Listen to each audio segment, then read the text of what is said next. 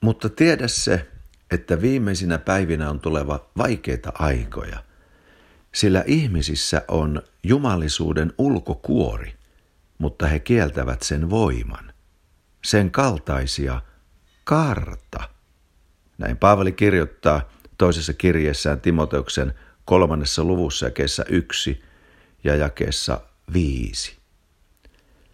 Jumalisuuden ulkokuori, mutta he kieltävät jumalisuuden voiman. Tämä on petollista. Ja tämä raamatun kohta pelottomasti käskee meitä tutkimaan itseämme ja myöskin toinen toisiamme.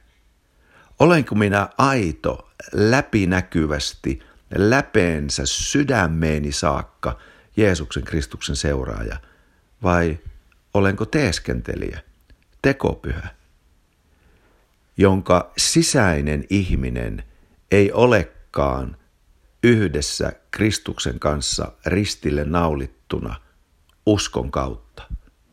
Toisin sanoen, olenko nostanut esiin vanhan Aatamin ja antanut sen julkisesti tulla Kristuksen kanssa ristille naulituksi hänen kuolemassaan ristinpuun päällä. Ja olenko antanut sen käydä kuolemaansa, hautaansa yhdessä Kristuksen kanssa. Ja olenko antanut sen jäädä sinne uskon kautta Kristukseen.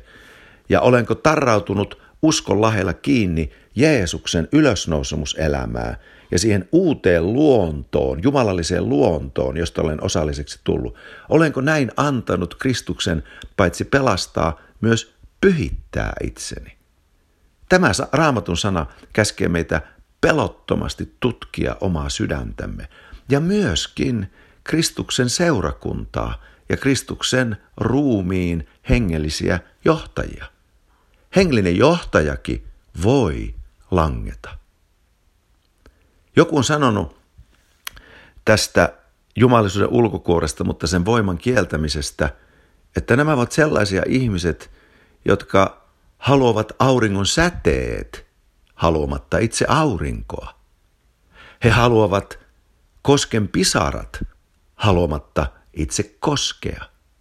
He tykkäävät raamatun hyveistä, mutta eivät halua ristille naulittua Kristusta ja kuolleista herätettyä Jumalan poikaa herrakseen, eläkseen moraalissiveellisinä olentoina läpeensä pyhää elämää pyhän hengen voimalla. He ovat oma vanhurskaita. He ovat omavoimaisia. He ovat teeskentelijöitä.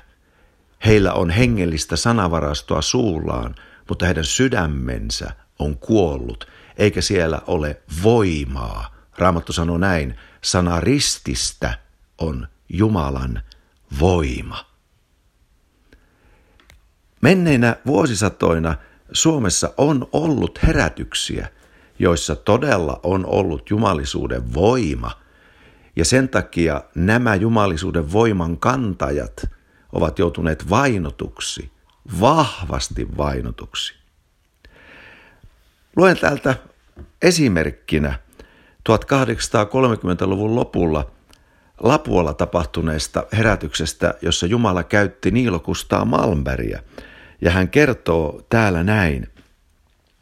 Joukko murhaajia, kapakoitsijoita, juoppoja, varkaita ja huorimuksia, eli siis luvattomissa seksuaalisissa, moraalittomissa ihmissuhteissa eläviä ihmisiä, on tullut levottomaksi tilastaan, saanut halun Jumalan sanaan ja alkanut kokoontua luokseni myös sunnuntai-iltapäivisi saadakseen opetusta. Ja minä en ole jättänyt tilaisuutta käyttämättä.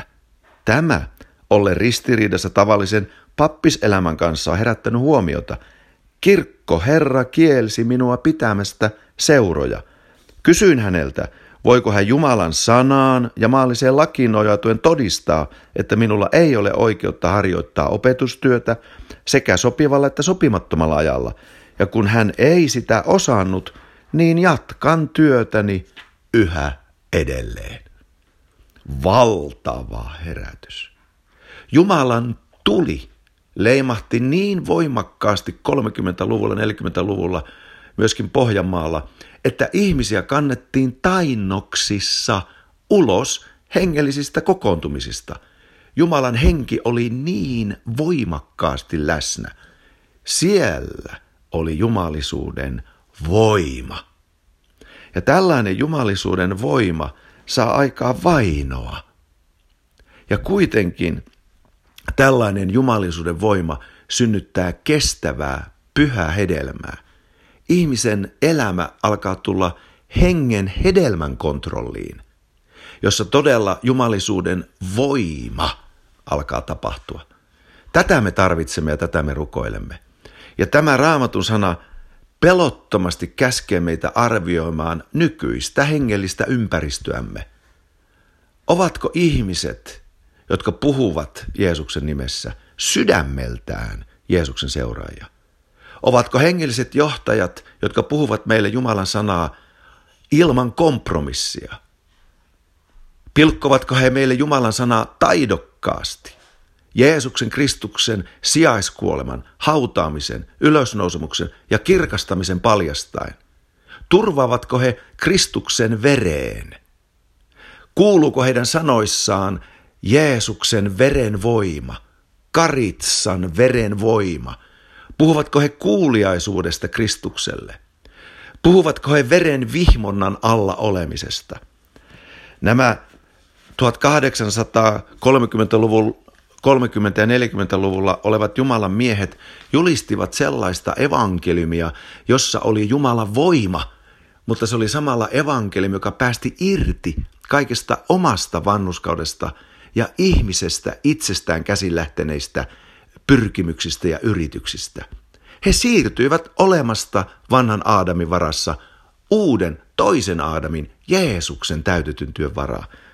Tällaista oli evankeliumi, mitä he julistivat – Kristuksessa voi tuntea vapauden, joka saadaan ilman mitään pyhyyttä. Se ei työskentele, ei edes rukouksesta rukoukseen, vaan se noudattaa kaikkea itsestään. Vapaata kaikki on, eikä pakosta lähtenyttä jumalisuuden harjoitusta. He olivat löytäneet tosi vapauden, jossa pyhä henki tulena, kipinänä, täyteytönä laskeutuu jatkuvasti heidän elämänsä ja kilvoitellen sisäisesti he olivat vapaita ihmisiä, todella vapaita ja vapaita pyhään elämään. Tarkkaillaan siis omaa sydäntämme, hengellistä ympäristöämme ja hengellisiä johtajamme. Ovatko he totisia Herran Jeesuksen Kristuksen seuraajia? Ja kun me sellaisiksi heidät havaitsemme, seurataan heidän uskoansa.